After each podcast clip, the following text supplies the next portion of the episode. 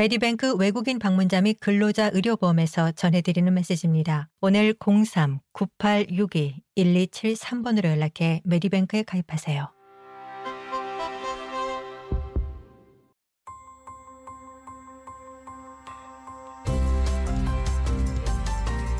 SBS 라디오의 정착 가이드, 호주에서의 삶에 관한 정보, 이슈, 그리고 이야기. 호주 관광 분야나 농업 분야에 고용된 임시 비자 소지자들은 이제 호주에서의 거주 기간을 연장시킬 수 있게 됐습니다. 또한 장애인, 노인, 의료, 농업, 관광, 환대 분야에서 근무하는 호주 내 유학생들은 더 긴 시간 동안 근무하는 것이 허가됩니다. 이민 대행 업체 마이그레이션 다운 언더를 운영하는 선임 공인 이민 대행인인 줄리아 윌리엄스 씨는 비록 작년부터 호주 정부가 전체 이민 계획 수준을 16만 명으로 유지하고 있긴 하지만 각 비자 항목별로 할당된 수가 다르다고 설명했습니다. 50% of the program is going to be dedicated to skilled visas. 윌리엄스 씨는 전체 이민의 50%가 기술 비자에 할당되고 고도의 기술을 지닌 이민자들과 혁신 기업, 투자 프로그램, 그리고 글로벌 인재 비자 집단에게 우선권이 주어질 것이라며 그리고 7월 1일부터 변경되는 사안에 따르면 투자자들에게 더 빨리 영주권을 취득할 수 있는 경로가 제공되고 투자 수익 증가에 대한 잠재력도 같이 늘어날 것이라고 설명했습니다.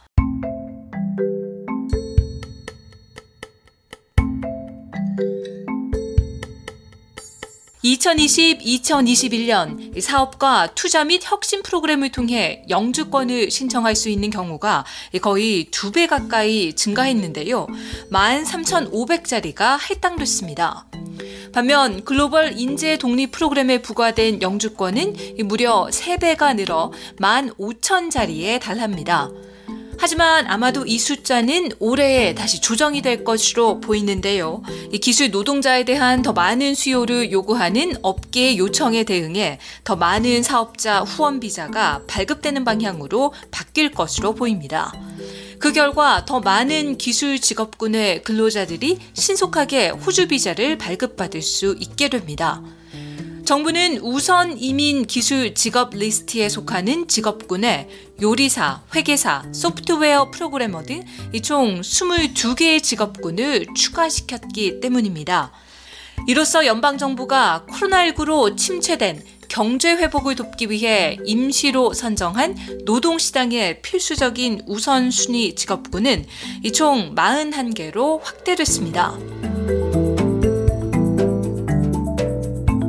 그런데 로펌 워크비자 로이어즈의 창업자인 크리스 존스턴 수석 이민 변호사는 정부가 비자 발급에 부과한 숫자를 목표가 아닌 상한 수준으로 취급한다는 점을 지적했습니다. In terms of the uh, 189 visa, the planning level is 6,500 visas. 존스턴 이민 변호사는 189 비자의 경우 6,500건의 비자가 할당됐는데 2021년 4월 21일을 기준으로 볼 때 발급된 비자는 1,690건에 불과했다라며 이는 남은 시간이 얼마 남지 않았는데 발급돼야 하는 비자가 아직 많이 남은 것이라고 설명했습니다. 이는 정부가 실제로 발급하는 189 비자는 6,500건이 되지 않을 것으로 낮게는 전체의 50%에도 이르지 않을 수도 있다라고 말했습니다.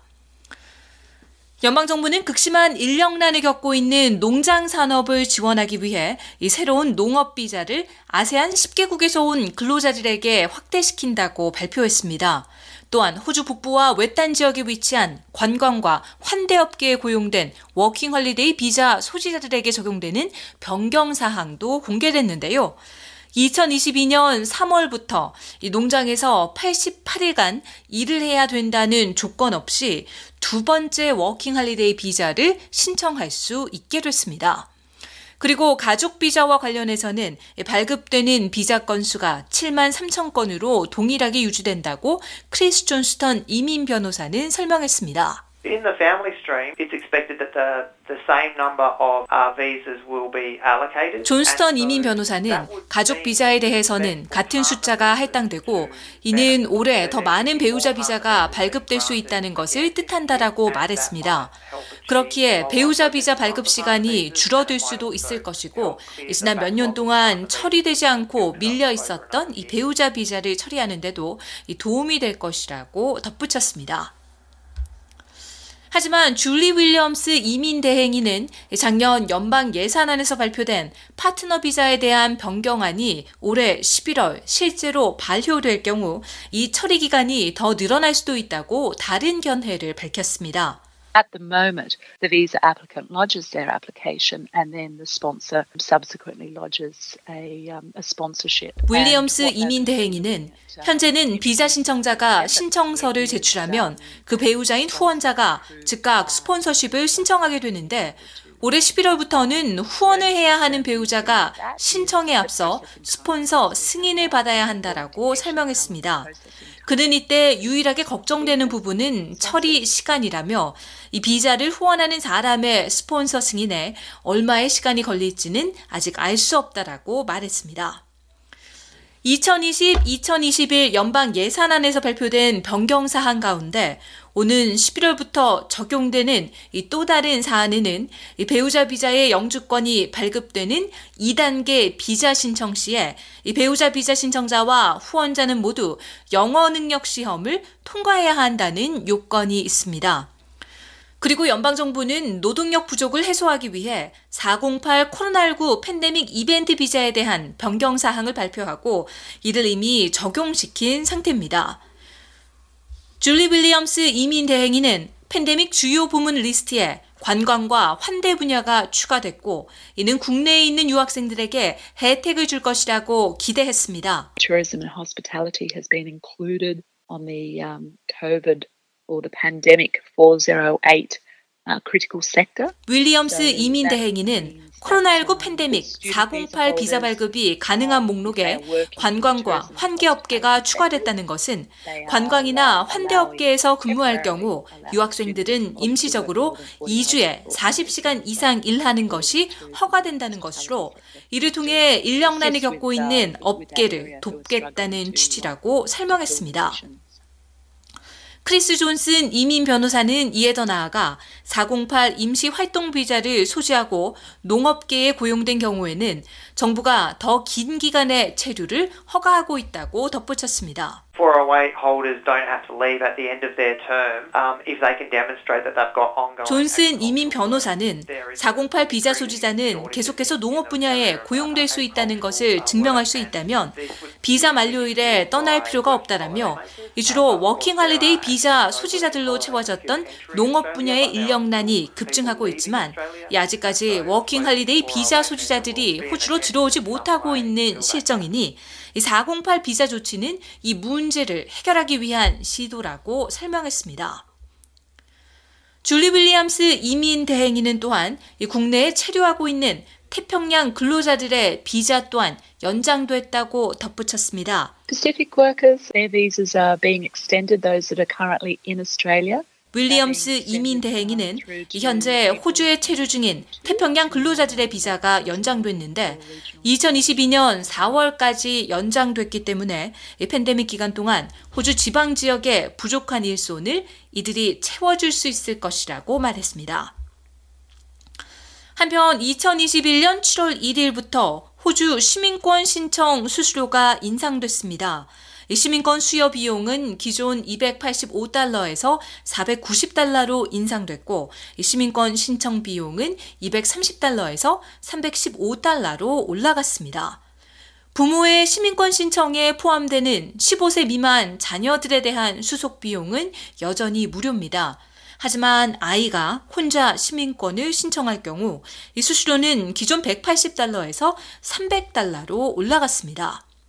알렉스 호크 이민 장관은 시민권 신청 수수료가 2016년 이후 처음 인상됐다는 점을 적극 강조했습니다. 크리스 존스톤 이민 변호사는 2021-2022 연방 예산안을 통해 발표된 이민과 관련된 개정 사안 중 이민자들에게 가장 실망스러운 소식은 2022년 1월 1일부터 영주권을 발급받는 신규 이민자들에게 적용되는 내용이라고 설명했습니다. There is a change that new Australians will have to wait four years to access government welfare. 존스톤 이민 변호사는 신규 이민자는 정부의 복지 혜택을 받기 위해 4년을 대기해야 하는데 이는 아마도 정부의 지출을 줄이기 위한 조치로 생각된다라며 하지만 이것이 신규 이민자들을 고통스러운 상황에 밀어넣는다는 것을 고려할 때 이를 통해 얼마나 많은 비용을 절감할 수 있을런지는 명확하지 않다라고 말했습니다. 더 많은 정착 가이드 스토리를 원하시면 sbs.com.au/korean을 방문하세요.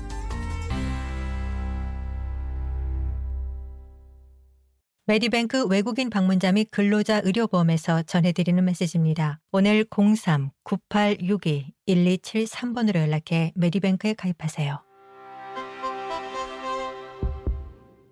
메디뱅크 외국인 방문자 의료보험에서 자부심 있게 전해드리는 메시지입니다. 도움이 필요할 때 저희 메디뱅크가 있습니다. 그리고 메디뱅크에서는 최대 160개 언어로 상담이 가능합니다. 건강보다 중요한 것은 없습니다. 오늘